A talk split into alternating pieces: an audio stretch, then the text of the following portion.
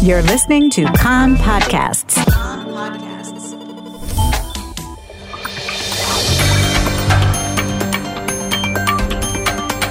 You are listening to the English language news of Kan, the Israeli Public Broadcasting Corporation. Good afternoon. It's 2 p.m. in Israel, Wednesday, October the 27th, 2021. This is Nomi Segal with the top news at this hour. Prime Minister Naftali Bennett will this evening convene a discussion with the health minister and professional officials from his ministry on coronavirus vaccinations for children. This follows the recommendation yesterday of an expert panel advising the American FDA to authorize use of the Pfizer vaccine for children aged 5 to 11 years old.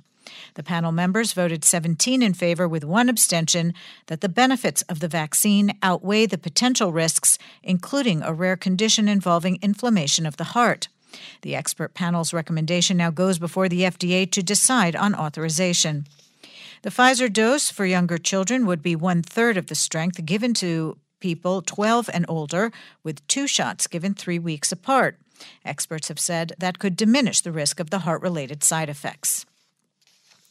The chair of the Association of Pediatricians in Israel, Professor Tzachi Grossman, says he expects it will be possible to begin vaccinating children for coronavirus within a month and that currently the option of giving the jab in schools is under consideration. He told Kan Radio that he recommends that any parent who wants to protect their child vaccinate them. This illness is unpredictable and it is not clear what is behind the door. We do not want to be in a situation when a fifth wave comes and we are not protected, he said. The Health Ministry Director General, Professor Nachman Ash, said this morning that the discussions on approving a coronavirus vaccination for children will be transparent. Another 727 new coronavirus cases were diagnosed yesterday for a positive test result rate of 0.85%. There are currently 237 people hospitalized in serious condition, 137 of them on ventilators. Since the start of the outbreak in Israel, 8,063 people have died of COVID 19 related causes. From the middle of next month, Israel is to grant entry to tourists who received the Russian made Sputnik V vaccine, subject to a serological test in Israel. The announcement comes only days after Prime Minister Bennett met with Russian President Vladimir Putin and less than a week after an announcement by the Prime Minister's office that from November 1st, Israel will grant entry without serological testing requirements to foreign nationals who've been inoculated within the past six months with one of the coronavirus vaccines recognized by the World Health Organization. The Sputnik does not yet have such recognition. A senior American official says that the United States is considering adding Israel and three other countries to its visa waiver program that allows citizens to come to America without a visa for a stay of up to 90 days. U.S. Homeland Security Secretary Alejandro Mayorkas told a travel industry event that the four candidates in the pipeline are Israel, Cyprus, Bulgaria, and Romania. Israel has been lobbying for inclusion in the program for some time. Prime Minister Bennett raised the issue when he met U.S. President Joe Biden in the White House in August. A military court has convicted Palestinian terrorist Mohammed Kabha for the murder of Esther Horgen in the Reihan forest in northern Samaria last December.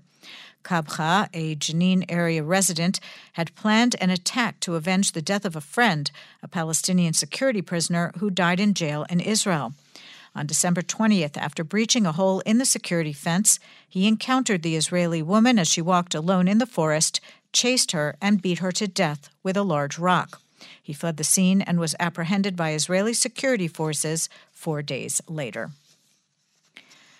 In the Knesset, the Committee for Special National Infrastructure Initiatives and Jewish Religious Services has approved for plenum readings the proposed reform of kosher certification. The plan ends the chief rabbinate's monopoly over kosher certification for food related businesses. It will open certification to private authorities and municipal rabbis. The chief rabbinate will operate as a supervisory body to ensure compliance with kashrut standards.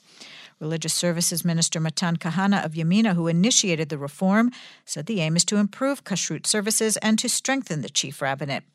Ultra Orthodox parties vehemently oppose the reform. Knesset member Yaakov Asher of United Torah Judaism said that Yamina and Yisrael Beitenu have carried out a targeted killing, in his words, on the state rabbinical institution founded by Rabbi Kook during the British Mandatory period. And the Miss Universe organization, Ministry of Tourism and City of Eilat have announced that the 70th Miss Universe competition will air live from Eilat on December 12th. Israeli singer Noa Kirel will perform at the competition. Among the contestants will be a delegate from the United Arab Emirates and a delegate from Morocco. Last week, the former Miss Iraq slammed a call from a grandson of Nelson Mandela for African countries to boycott the competition. The weather outlook slightly warmer tomorrow, chance of drizzle to light local rain in the north. Friday warmer with higher than normal temperatures for the time of year. Chance of drizzle to light rain mostly in the north. The maximum temperatures in the main centers Jerusalem 24, Tel Aviv 26, Haifa 23, Beersheba 28, and in Eilat going up to 30 degrees Celsius. That's the news from Kan Reka, the Israeli Public Broadcasting Corporation. Join us at 8 p.m. Israel time for our one hour news program. You can tune in at 101.3 FM, the Kan website, Spotify, and the Kan English Facebook page.